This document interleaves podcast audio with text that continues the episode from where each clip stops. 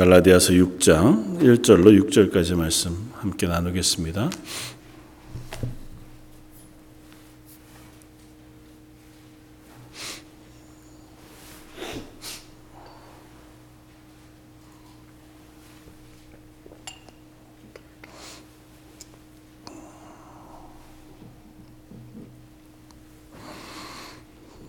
신약성경 갈라디아서 6장 1절로 6절까지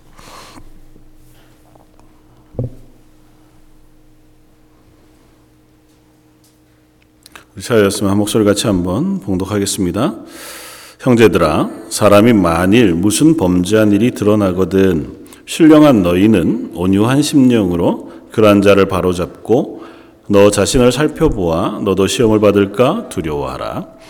너희가 서로 짐을 서로 지라 그리하여 그리스도의 법을 성취하라. 만일 누가 아무것도 되지 못하고 된 줄로 생각하면 스스로 속임이라. 각각 자기 일을 살피라. 그리하면 자랑할 것이 자기에게는 있어도 남에게는 있지 아니하리니 각각 자, 각 자기의 짐을 질 것이라. 가르침을 받는 자는 말씀을 가르치는 자와 모든 좋은 것을 함께 하라. 아멘. 음, 말씀을 준비하면서 음, 좀 고민과 부담이 있었습니다.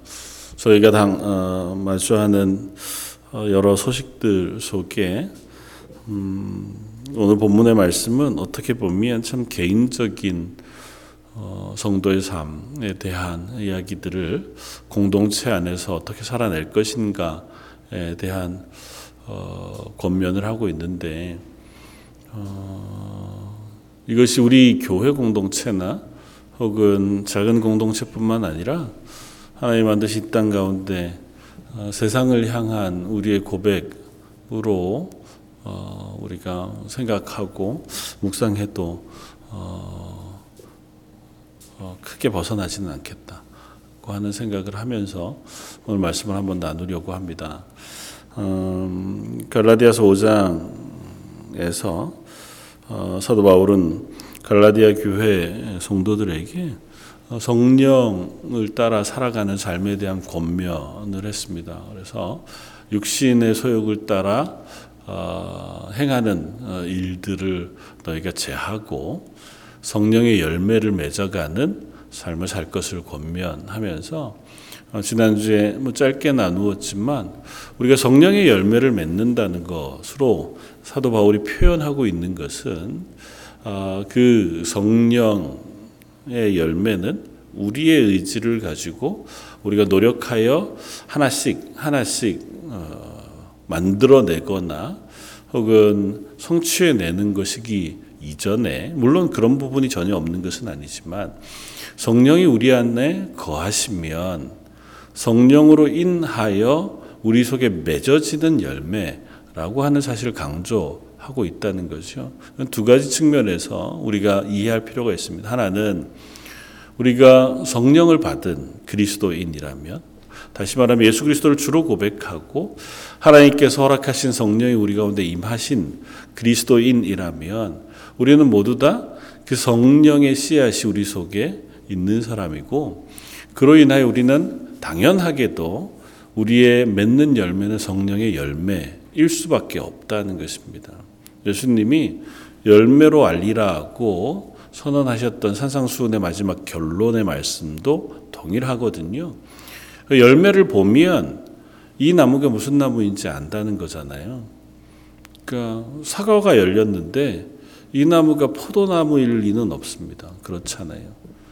어, 이 나무에서 뭐 열린 게 어, 복숭아 같지 않고 약간 뭐 조그맣기는 해도 그게 복숭아 열매가 열렸다면 그 나무는 복숭아 나무인 거죠.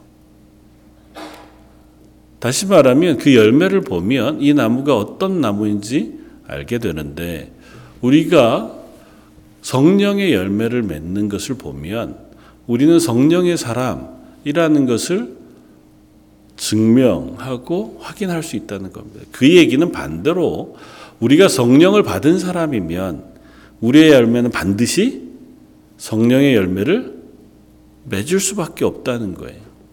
이게 어, 당연히 맺어야 한다고 하는 어, 표현 혹은 어, 결론 때문에 그러면 우리는 그 안에 아무것도 안 해도 되느냐라고 하는 질문으로 자꾸 가서 어려움이 생기기는 하지만 1차적으로는 그렇습니다. 우리가 그리스도인인 이상 우리는 당연히 성령의 열매를 맺어야 하고 그 성령의 열매는 어, 지난주에 표현한 것처럼 이 아홉 가지의 열매를 단수로 표현하고 있어요. 열매들 중에 어떤 것을 맺는 것이 아니고 성령의 열매를 맺는데 그 열매가 바로 포도송이에 하나하나 이렇게 달려있는 여러 송이처럼 사랑, 온유, 화평, 인내, 충성이라고 하는 각각의 열매의 모양들을 가지고 있다는 거죠. 다시 말하면 이 아홉 가지의 성품은 그리스도인에게 나타나는 당연한 열매라는 것입니다. 물론 해거리를 할 수 있죠. 때로는 척박한 환경 속에 열매가 빈약할 수는 있습니다. 그러나 반드시 열매를 맺습니다. 그러니까 열매가 없는 나무는 예수님의 비유가 오는데 어떻게 해요? 찍어서 내버리라는 거거든요. 예수님께서 말씀하시는 그 찍어버리라고 할 때의 그 표현은 아주 극단적입니다. 도끼가 나무 기둥 뿌리에 지금 날라와 그 나무를 베기 바로 직전의 형태, 급박한 형태의 말씀을 하고 있는 거거든요. 그러니까 한참 뒀다가 한번 보자가 아니에요. 당장 베어버리시겠다는 것이고, 다만, 어, 그 가수원을 지고, 지키고 있는 어, 농부가 한 해만 더 기다려 주시기를 구하는, 그래서 하나님이 여전히 우리를 기다려 주신다고 하는 사실을 우리가 어, 깨닫습니다. 그렇기는 하지만 하나님은 우리들에게 반드시 열매를 찾으신다고 하는 것이 일차적인 어, 의미고 또 다른 하나는 그렇기 때문에 우리는 우리의 소위를 살펴보아야 한다는 것입니다. 그럼 당연히 열린다고 해서 아무것도 하지 않아도 열리느냐? 그렇지 않습니다. 우리가 그리스도인으로 변화되어져 가야 합니다. 그리고 하나님 그것을 우리와 함께 하시기를 원하신다고 표현하거든요. 그러니까 하나님이 우리에게 자동적으로 하게 하실 수 있어요. 우리를 어, 향해서 성령을 부으시고 우리의 의지와 상관없이 우리가 그냥 성령을 받기만 하면 그때부터 막 성품이 바뀌고 표정이 바뀌고 그때부터 우리의 인생이 바뀌고 하나님 그렇게 만드실 수 있죠. 그러나 그건 언제 하신다고요? 하나님 나라 가면 하신다고. 우리가 언제인지 모르지만 하나님 나라 가면 그렇게 돼요. 모든 사람이 다 가장 아름다운 때에 가장 완전한 모습으로 변모하여 그 나라의 육신으로 부활합니다. 그리고 그 부활한 육신은 가장 아름다운 성품, 예수 그리스도의 성품을 닮은 채로 하나님 앞에서의 삶을 시작해. 그때는 그 어느 누구도 거기에 거부하거나 혹은 내 성품을 드러내거나 혹은 또 다른 모양으로 살아갈 수 있는 사람은 아무도 없습니다. 그곳에서는 이미 완전한 하나님의 나라의 백성으로 삶을 시작해. 그러나 그 나라 가기까지는 하나님께서 이 땅 가운데 우리에게 우리의 삶을 통하여 하나님의 사람의 열매들을 맺어 가도록 우리에게 권면하시고 격려하시면서 도우신다는 겁니다. 그래서 은혜를 베푸셔서 기다리시기도 하지만 우리를 자꾸 하나님의 사람으로 바꾸어 가시겠다고 선언하시고 그걸 우리가 신학적인 용어로 성화라고 표현하잖아요. 그러니까 점점 더 예수 그리스도를 닮아가는 사람이 되게 하시는 건데 그건 하나님께서 자동적으로 하게 하시는 건 아니에요. 그건 우리 속에 하나님께서 우리와 함께 그 일을 이루어 가시겠다고 말씀하세요. 다만 약속하시기는 우리를 견인, 강제로 그곳까지 끌고는 가시겠다고 말씀하세요. 그래서 우리 인생에 여러 가지 고난도 있을 수 있다는 겁니다. 우리는 이해할 수 없는 상황, 우리가 이해할 수 없는 방향과 방법이지만 하나님 우리의 인생을 향하여 가지고 계신 목표는 아주 단순하거든요. 우리가 그리스도인 되는 거예요. 그리고 내가 스스로 그 그리스도인으로 삶을 고백하게 하시는 거예요. 하나님은 그 이상의 것을 우리에게 요구하지 않습니다. 어, 이렇게 표현하면 좀 어떨지 모르겠지만 제가 가끔 자주 설교 가운데도 말씀을 나누지만 일하는 건 하나님이 얼마든지 하세요. 그리고 그 일은 하나님이 때로는 뭐 돌멩이를 들어서도 하실 수 있습니다. 그러니까 우리의 실력이 필요하거나 우리의 손이 필요해서 하나님께서 하나님의 일을 못 하시지 않습니다. 그럼에도 불구하고 하나님 우리를 사용하시는 건 우리가 그 일을 통하여 삶을 통하여 그리스도인인 것을 스스로 고백하고 그리스도인으로 자라가기를 바라시기 때문에 그 일을 맡기시는 거거든요. 그게 때로는 뭐 직분일 수 있습니다. 저처럼 목, 목회자일 수도 있고 장로님일 수도 있고 권사님일 수도 있고 교회의 또 다른 어떤 역할을 감당하는 직분자의 역할을 맡기시기도 해요. 그 맡기는 건 그걸 통해서 다른 사람들이 도움을 받고 물론 그렇죠. 그러나 1차적으로는 그 직분을 맡은 네가 그 직분을 통하여 그리스도인이 되기를 원하시는 거예요. 그 직분을 통해서 뭘 맺기를 원한다고요? 성령의 열매를 맺기를 원하시는 거예요. 우리에게 맡기신 직업들이 있습니다. 뭐 가정에서 남편과 아내로, 아버지와 어머니로, 혹은 형제로 하나님께서 우리에게 가정 안에 맡긴 모양이 있고 또 직장 가운데서 우리에게 맡겨진 역할들이 있습니다. 비즈니스를 하면서 혹은 직업을 가지고 혹은 또 다른 여러 가지 모양 속에서 하나님 그 일들을 하게 하실 때 그곳에서 그리스도인이기를 원하세요. 그곳에서 우리가 그리스도인으로서 성령의 열매를 맺는 것을 하나님께서 기대하시는 거예요. 그래서 그 역할을 맡기시는 겁니다. 우리는 이 땅 가운데서 그 역할 속에 성령의 열매를 맺어가는 사람 되어야 한다고 하는 사실들을 분명히 기록해, 기억해야 합니다. 그리고 그것은 우리의 발과 우리의 손과 우리의 삶으로 살아내는 것이라는 거죠. 오늘 갈라디아서 6장에서 사도 바울은 그 이야기를 좀 구체적으로 우리에게 들려줍니다. 형제들아, 사람이 만일 무슨 범죄한 일이 드러나거든 신령한 너희는 온유한 심령으로 그러한 자를 바로잡고 너 자신을 살펴보아 너도 시험을 받을까 두려워하라. 너희가 짐을 서로 지라. 그리하여 그리스도의 법을 성취하라고 이야기합니다. 앞서는 성령의 열매를 맺는 삶을 살라고 권면한 다음에 바로 이어서 그리스도의 법을 성취하라고 하는 같은 맥락에서의 권면을 하되 그 시작을 좀 특이하게 시작해요. 어떻게 시작한다고요? 누가 만일 범죄한 일이 드러나거든 그것을 바로 잡으라고 이야기. 갑자기요? 우리가 개인이 성령의 열매를 맺어가기 위해서 음, 기도하고 말씀 묵상하면서 경건의 힘을 써라고 말하지 않습니다.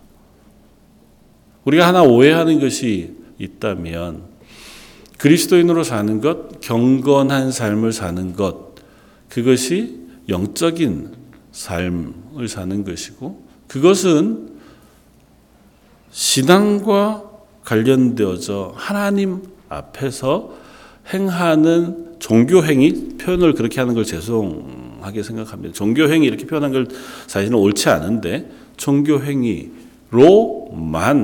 생각할 오해들이 우리 속에 있습니다. 실제로 그래왔던 역사적인 기록들이 너무 많고요. 어, 수도원에 들어가서 평생 기도하고 말씀 읽고 묵상하는 일에 전념하시던 분들, 뭐 그분들의 삶을 폄하할 생각이 없어요.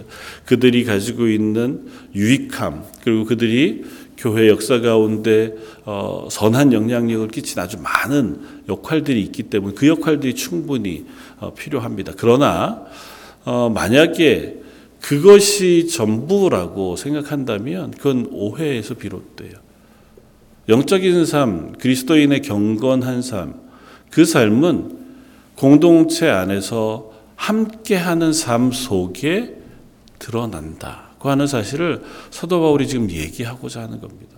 성령의 열매를 맺어라고 권면하면서 성령의 열매를 맺기 위하여 가능하면 세상 일에 너희가 참여하지 말고 기도와 말씀 묵상에 전무하면서 너희는 경건하게 살아라고 권면하지 않는다. 우리가 그렇잖아요. 교회 안에서 아니면 내가 개인적으로 기도하고 찬양하고 말씀 묵상할 때에는 내 속에 하나님을 향한 신실한 마음 그것들을 붙잡을 수 있는데 어, 표현상 세상을 나가면 누군가를 만나거나 또 다른 일들에 가게 되면 어, 그때도 우리가 이렇게 얼굴이 바뀌어서 세상에 알맞은 표정과 세상 삶에 알맞은 자세를 가지고 살아가게 되어지기도 합니다. 괜히 얕보여 가지고 좋을 게 하나도 없으니까요. 얼굴도 좀 어, 근엄하게 심각하게 그리고 가능하면 내가 모르는 사람처럼 하지 않고 다 알고 있는 것처럼 해서 내가 너보다 더 많이 알아. 그래야 이제 무시 안 받으니까요. 좀 강한 소리로 힘있게 얘기해야 어, 손해 보지 않는. 그 분쟁하거나 혹 다툼이 생길 때 일단 소리 먼저 지르고 보는. 어, 흔히 이제 우리는 그러지 않지만 교통사고 나면 어, 일단 뒷목부터 잡고 사진부터 찍고 나는 절대 뭐 이렇게 표현하는 그럴 수 없다는 겁니다. 그리스도인의 삶이라고 하는 것은 공동체 안에서 나타나야 하는 삶이다라고 하는 사실을 일단 먼저 이야기하고 그리고 그것 가운데 제일 먼저 얘기하고자 하는 게 뭐였냐면 누군가가 범죄했을 때 그러니까 공동체 이건 특별히 기독교 공동체, 그리스도인 공동체, 교회 공동체를 향한 권면의 말씀이잖아요. 그 가정 안에서도 혹은 교회 안에서도 어, 소용될 수 있는데 이렇게 표현해요. 만일 무슨 범죄한 일이 드러나거든 네가 만약에 공동체 이런 가운데 누군가가 하나님 앞에서 범죄한 일을 확인하거나 보게 되거든 어떻게 하라고요? 너희는 온유한 심령 여기 신령한 너희들이라고 표현하는 건 그냥 다르게 우리가 쓰면 그리스도인 교회 성도인 너희는이에요. 너희는 온유한 심령으로 일단 자세는 그리고 그러한 자를 바로 잡으라 하는 겁니다. 다 생략하면 문장은 어떻게 해요? 혹 너희 가운데 범죄한 사실을 보게 되거든 바로 잡으라 하는 것입니다. 그것이 그리스도인의 삶을 권면하는 권면의 제일 앞에 권면하는 말씀이에요. 좀 이상하지 않습니까? 특이하지 않습니까? 근데 사도 바울은 이것을 굉장히 앞서 기록하고 있습니다. 그 교회 공동체를 향하여 특별히 이와 같은 권면을 하고 있는 것은 우리가 서로 함께 공동체로 살아가고 있는 것 때문에 그래요. 각자의 삶을 살다가 어느 날 잠깐 만나 예배 시간에 예배하고 또 헤어져 각자의 삶을 사는 삶이라면 사실은 이 권면이 그렇게 필요하지 않을지 모릅니다. 각자 사는 삶 속에서 범죄하는 거 각자가 하나님 앞에 책임지면 되잖아요. 그러나 사도 바울이 이 권면을 하는 것은 이 공동체가 함께 삶을 살아간다고 하는 전제를 하고 있어요. 뭐 함께 모여서 공동 생활을 하는 건 아니지만 그러나 서로의 삶이 연결되어져 있다라고 하는 사실을 사도 바울은 전제하고 있는 겁니다. 다시 말하면 한 사람의 범죄가 다른 사람에게 영향을 미치는 관계가 교회 공동체의 관계라는 겁니다. 어떻게 보면 현대 뭐 교회와는 조금 동떨어진 모습 같아 보이기도 하죠. 그러나 교회 공동체는 반드시 연합 그한 지체로서의 한 육체, 그러니까 한 몸이라고 하는 비유의 말처럼 서로가 서로에게 영향을 미칠 수밖에 없는 공동체라고 하는 사실을 기억해야 하고 그리고 그리스도인으로 사는 삶은 서로를 대하는 그 자세 그리고 관계 속에서 그리스도인이어야 한다는 것입니다. 나 혼자 그리스도인일 수 있죠. 그러나 사도 바울은 너희가 서로의 관계 속에서 그리스도인이기를 권면합니다. 그리고 그 가운데에서 제일 어려운 것이 뭐냐면 서로의 약점에 대하여 어떻게 할 것이냐는 거예요. 보통은 우리가 어떤 태도를 취합니까? 피하거나 뒤에서 비난하거나 어, 저 사람하고는 뭐 그렇게 사귀어 봐야 나한테 득이 될 게 없을 것 같다. 조금 더 강하게 이야기하면 도려내기도 합니다. 어, 때로는 상처를 우리가 도려내기도 하니까 저 사람은 우리 공동체 안에서 우리 관계 안에서 잘라내는 그런데 오늘 표현은 우리가 주목해 보아야 할 필요가 있는데 뭐라고 하냐면 바로 잡으라고 표현해요. 바로 잡으라고 하는 표현이 좀 어, 헬라어의 표현을 우리가 살펴볼 필요가 있는데 뭐 어떤 의미를 갖냐 하면 뼈가 부러졌을 때나 몸이 혹은 이 골격이 뭐 상했을 때 그것이 회복되게 한다는 의미를 갖습니다. 바로 잡는다는 건 뭐가 틀린 걸 고쳐가지고 다시 하는 의미보다 몸 안에서 뼈가 부러질 수 있잖아요. 그러니까 교회 공동체를 유기체, 몸으로 생각하고 비유하자면 이 단어가 아주 적합해요. 그러니까 부러질 수 있어요. 잘못해서. 그러면 어떻게 하라고요? 치료하라는 겁니다. 근데 치료하려면 어떻게 해야 돼요? 여기다 부목을 대고 이걸 감싸서 어디에? 내 목에다 걸어서 이게 더 이상 상처받지 않도록 보호해 주며 기다려야 합니다. 이 팔이 부러졌으니 아 얘는 안 되겠다. 잘라서 내버리고 새로운 팔로 갈아 끼지는 않는단 말이죠. 여기서 바로 잡다고 하는 단어는 그와 같은 의미를 갖고 있습니다. 히브리어를 썼던 당대 갈라디아인들은 어, 그 표현이 무엇인지 명확히 알았을 거예요. 그러니까 너희가 서로가 너희 가운데 범죄한 사람들이 있을 수 있잖아요. 그러니까 너희가 보기에 어, 실패한 사람이 있을 수 있어요. 뭐 그냥 실수한 것일 수도 있고 고의적으로 잘못된 걸음을 걷는 사람일 수도 있다. 그러면 어떻게 할 것이냐? 그 사람에 대하여 너희가 그리스도인이어야 한다. 그러기 위해서는 그 사람에 대하여 그 사람의 잘못이 바로 잡혀 온전한 그리스도인이 될 때까지 그와의 관계 속에 너희가 유의하며 기다려줘야 한다. 그냥 모른 척 하지 말라는 거죠. 바로 잡아야 되니까. 거긴 부목도 되어야 하고, 때로는 그 사람을 조심히 다루어야 하기도 해요. 그래서 앞서 뭐, 어떻게 표현해요? 온유한 심령으로. 그 일을 기다리는 것은 온유함이 필요해요. 온유함이란 단어는 어떤 거라고요? 내 힘을 스스로 제어하는 거예요. 힘이 있으나 그 힘을 내가 잘 사용해서 그걸 다 사용하지 않고 조금 조절해 사용하는 것. 그러니까 말이 이 재갈을 물리면 그 말이 자기의 온 힘을 다하지 않고 말을 움직이는 기수에 따라 자기가 서기도 하고 가기도 하는 것처럼 그걸 온유라는 단어가 설명하고 있는 모양이거든요. 그러니까 너희가 그 일을 할 때 네가 있는 힘대로 네 욕심껏 네 생각대로 네 감정대로 행하지 말고 하나님이 주시는 마음을 따라서 때로는 참아주고 기다려주고 때로는 부드러운 말로 권면하고 그를 위하여 기도함으로 그가 바로 설 때까지 그와 함께 그 일을 행하라는 것이고 그러면서 뒤에 어떻게 표현해요? 서로의 짐을 지라고 표현해요. 그건 그 짐을 나누어 지는 것을 포함한다고 하는 설명을 합니다. 물론 여기에서 짐을 나누어 지는 것은 5절에서 각자 자기의 짐을 지는 것과 연결되어져서 어, 왜 이렇게 두 가지 얘기를 따로 하지 라고 하는 어, 생각이 들기는 하지만 여기에서 두 짐이라고 하는 헬라어 표현은 다른 표현입니다. 앞선 짐은 무거운 짐이에요. 그래서 홀로 지고 갈 수 없는 짐.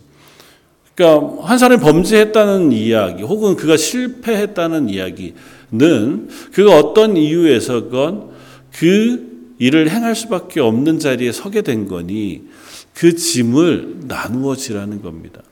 혹 그것이 그의 경제적인 어려움이거나 혹은 또 다른 문제라면 그것을 너희가 도와서라도 그가 그 실패에서 회복되고 그 죄에서 벗어날 수 있도록 도와주라는 거예요. 그리고 그것을 하되 온유하게 하라는 겁니다. 그리고 그보다 먼저는 모른 척 하지 말라는 겁니다. 왜냐하면 그가 그 범죄, 실패에 그냥 있을, 있을 때에 그 사람은 온전한 성령의 열매를 맺는 그리스도인으로 살아갈 수 없어요. 그가 그리스도인이라면 하나님께서 그를 회복하실 겁니다. 그러나 오랜 시간이 걸리겠죠. 어쩌면 대단히 큰 고난을 겪어야 할지도 모릅니다. 그 길을 돌아 돌아와서 언젠가 다시 이 자리에 서게 될 수도 있을 겁니다. 너희가 같은 공동체 일원이라면 그 짐을 나누어 지라는 겁니다. 그가 그곳에서 범죄하지 않도록 그것으로 낙심하지 않도록 그것으로 실패하여 머물러 있지 않도록 그와 함께 그 자리에 서서 위하여 권면하고 기도해주고 도와주고 기다려주고 또 혹 필요하다면 온유한 말로 그 사람의 잘못을 벗어날 수 있도록 또 이야기해 주는 것까지를 포함하여 너희가 그가 그리스도인이 되게 그가 함께 한 교회의 성도가 될 수 있도록 짐을 나누어 주는 것. 그것이 우리가 그리스도인으로 사는 삶의 한 부분이라는 겁니다. 그러니까 나는 혼자 아우 난 그리스도인 잘 살 수 있어. 난 누가 뭐 나 건들지만 않으면 난 뭐 웬만해서는 그냥 마음이 평안한 사람이야.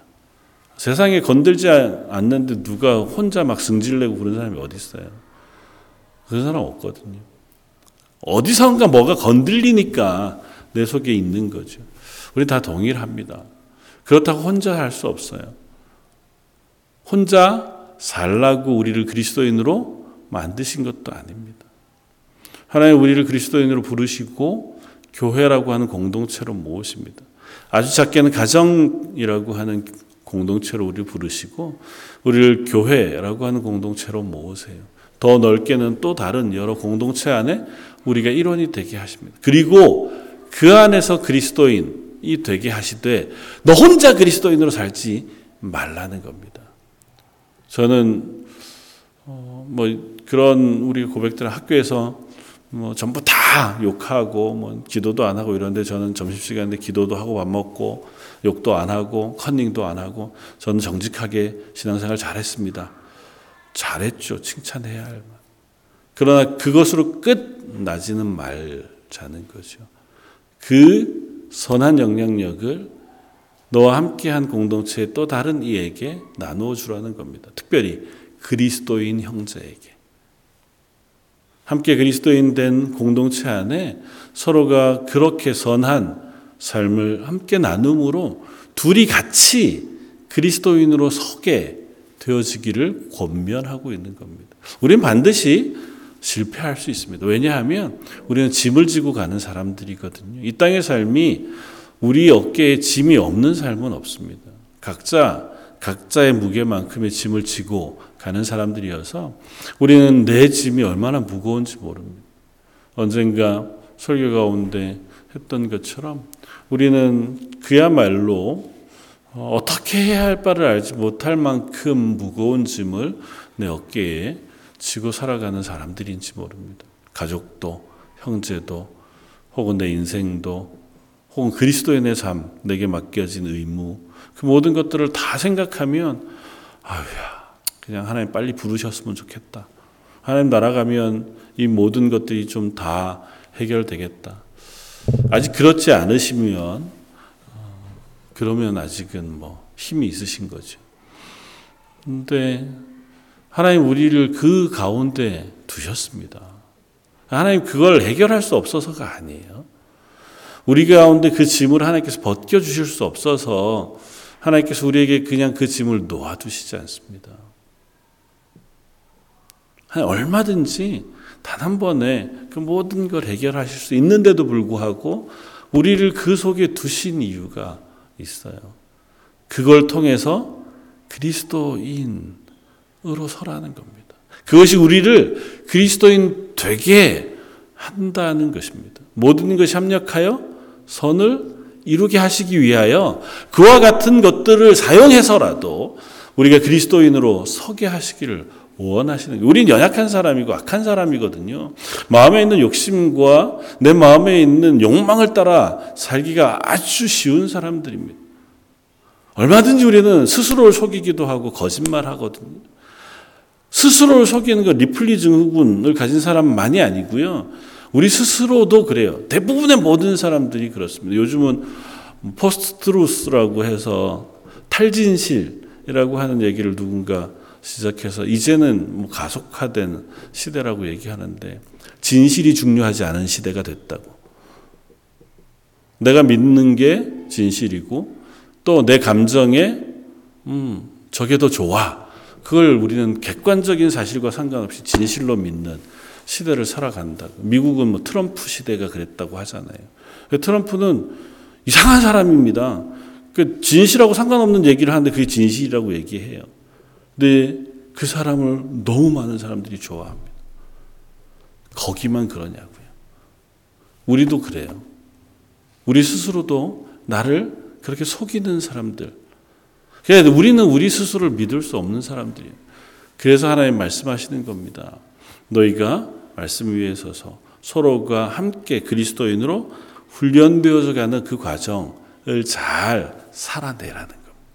그리고 그 과정을 함께 짐을 짐으로 서로가 서로에게 그리스도인으로 사는 삶의 격려, 위로도 될 뿐만 아니라 때로는 도전도 돼 가기를 원하는 것입니다. 마지막 5절에 있는 그러면 왜 각각 자기의 짐을 지라고는 표현할까? 여기의 짐은 앞에 있는 무거운 짐과는 좀 다른 표현이에요. 마치 배낭과 같은 짐입니다. 그러니까 헬라어를 쓰는 사람들은 이 두 단어의 차이를 명확히 알았을 거예요. 갈라디아 사람 아, 이 얘기는 그 얘기를 하는구나. 서로 나누어지는 짐도 있지만 각자 지고 가야 할 짐도 있다는 겁니다. 우리의 인생을 살아갈 때 서로가 서로를 격려하며 나누어질 수 있죠. 그러나 각자의 짐을 또 져야 합니다. 그건 각자가 살아야 할 책임이죠. 내가 말하는 건 내가 책임지고 말해야죠. 아, 저 사람이 저한테 지적을 안 해줘서 알려주질 않아서 제가 말을 이렇게 함부로 하는 사람이 됐습니다. 그런 거는 핑계가 되지 않잖아요. 그러니까 내가 하는 태도, 내가 하는 말, 혹은 내가 결정하는 것들 속에 내가 져야 할 책임들이 반드시 있습니다.